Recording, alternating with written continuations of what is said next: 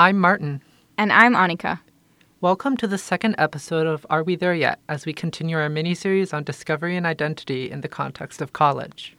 A few weeks ago, Martin and I had planned to talk about discovering diversity on college campuses. However, this past week, many issues specifically about race on campus have risen due to activism across social media and at schools like at Yale and Mizzou. We plan to address these recent events in the broader context of diversity on campus. This week has really shown us how much people have to say, and there are many perspectives that we wish we had time to include. Because of this, we are splitting the topic of diversity into two parts to provide space for all the different people who want to weigh in on the issues regarding race and diversity on college campuses. For now, we will do our best to introduce not only the diversity present on campus, but also the way we can continue to be open to and discover that diversity.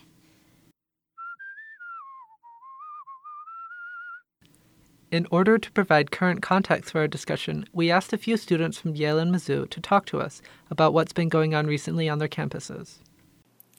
My name is Jalyn Henderson. I'm a sophomore here at Mizzou, so um, I see exactly what the campus looks like and feels like on the firsthand experience. And over the past week, because of the Concerned Student 1950 and all the other um, things going on on campus, people's true colors and opinions have really come to light. Um, and this is incredibly significant because it shows that the racism and discrimination um, is still alive today, and there's something we need to do about it. A lot of people don't think that it's still a real occurrence, but it really is. My name is Sharon Li, and I'm a freshman at Yale University. Most of the issues that are being debated is saying that we're being coddled and we want a safe space. But in reality, it's a request to be accepted and respected, and to have the right to not have to face discrimination in the place that we call home. For me, it's not a conversation. I live this. This is not a teaching moment. This is a stop hurting your peers moment. I hope that this isn't seen as an attack against fundamental rights, but the advocacy of just a little bit of common sense in a basic right. After hearing from these students, it's important to consider that these issues are not isolated to Mizzou and Yale. Penn has also participated in the push to stand with Mizzou, such as on November 12th when students protested on Locust and onto Walnut Street, ending at President Amy Gutmann's house.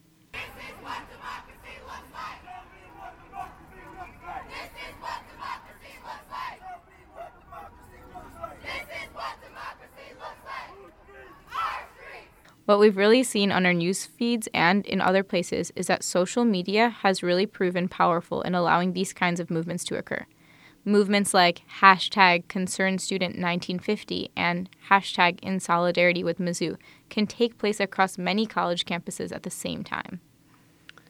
I agree. I think that many student activist groups find it really important to emphasize a sense of unity and that um, all these people are working together for a common goal.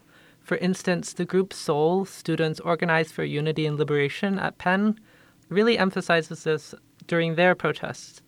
I always find it really powerful to see students protesting on Locust Walk because it really shows that the students here at Penn care about what's happening in the world around them.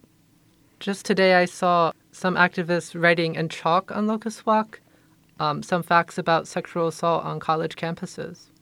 And regardless of what people think of the issues that student activists are protesting about, I agree that it's really great to see people caring about these issues, especially considering the level of political apathy we have in America sometimes, where people just lose faith in government and don't want to participate in the political process. And I think that's a great loss. I think what we can definitely take away from what's been happening in colleges recently is that students really do care about the issues and they're really taking this opportunity to speak out. We actually have a few more clips from students at Yale and Mizzou that we're also going to insert here, talking about specifically what speaking out has meant to them. Hi, my name is Gabrielle Gresky, and I am a journalism student here at the University of Missouri no matter what end of the spectrum you stand um, on those protests, or even anyone on this campus where they stand, um, one huge event that stood out to me was the way that protesters handled the media. And no matter where I stand on the movement itself, one thing that really upset me was kind of the hypocrisy surrounding which freedoms uh, students wanted others to exercise. So, a lot of student protesters were really adamant about using freedom of protest, that First Amendment right, Um, but we're kind of hesitant to allow journalists to get that story and interview them and take pictures and kind of denied the freedom of the press. And as a journalism student, that's something that really upset me. And the idea that we can pick and choose First Amendment freedoms isn't necessarily right to me.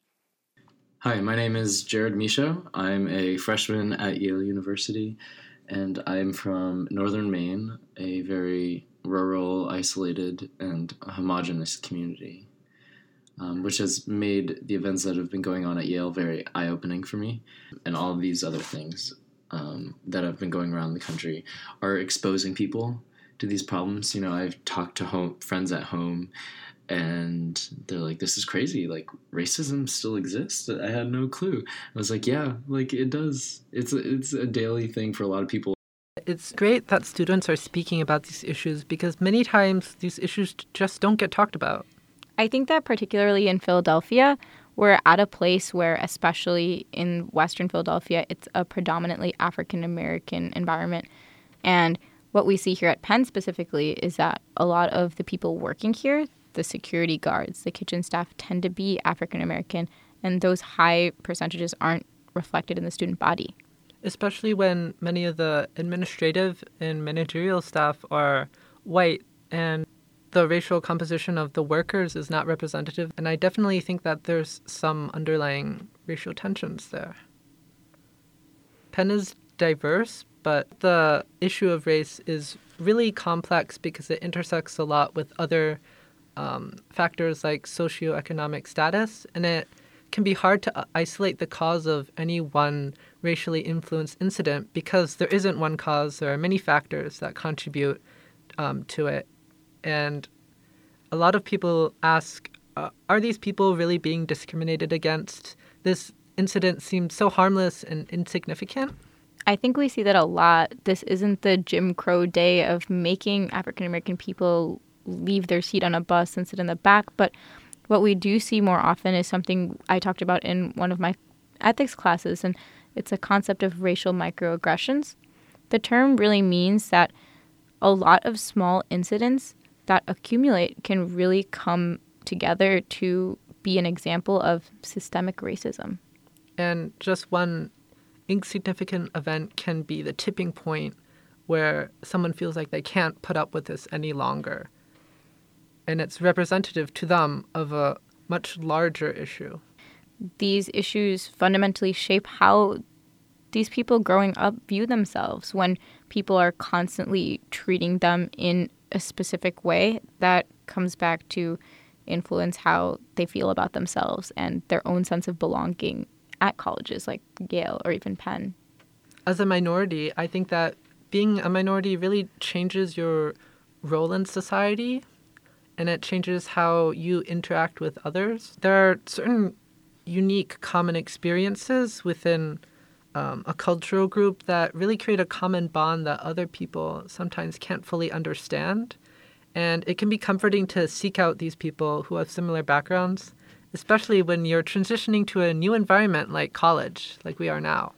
At the same time, I worry that if I'm seeking out people who've had similar experiences to me, I don't want to be caught in a cycle of, I don't know, self segregating myself. I think coming from a predominantly white area growing up, I sometimes felt that when I was hanging out with other South Asian people, that I was preventing myself from fitting in or being part of the larger dynamic. I don't think of that in terms of self segregation. I think there's definitely a space for um, cultural clubs and clubs for ethnic groups where people can share their common experiences with people who really understand what they're going through.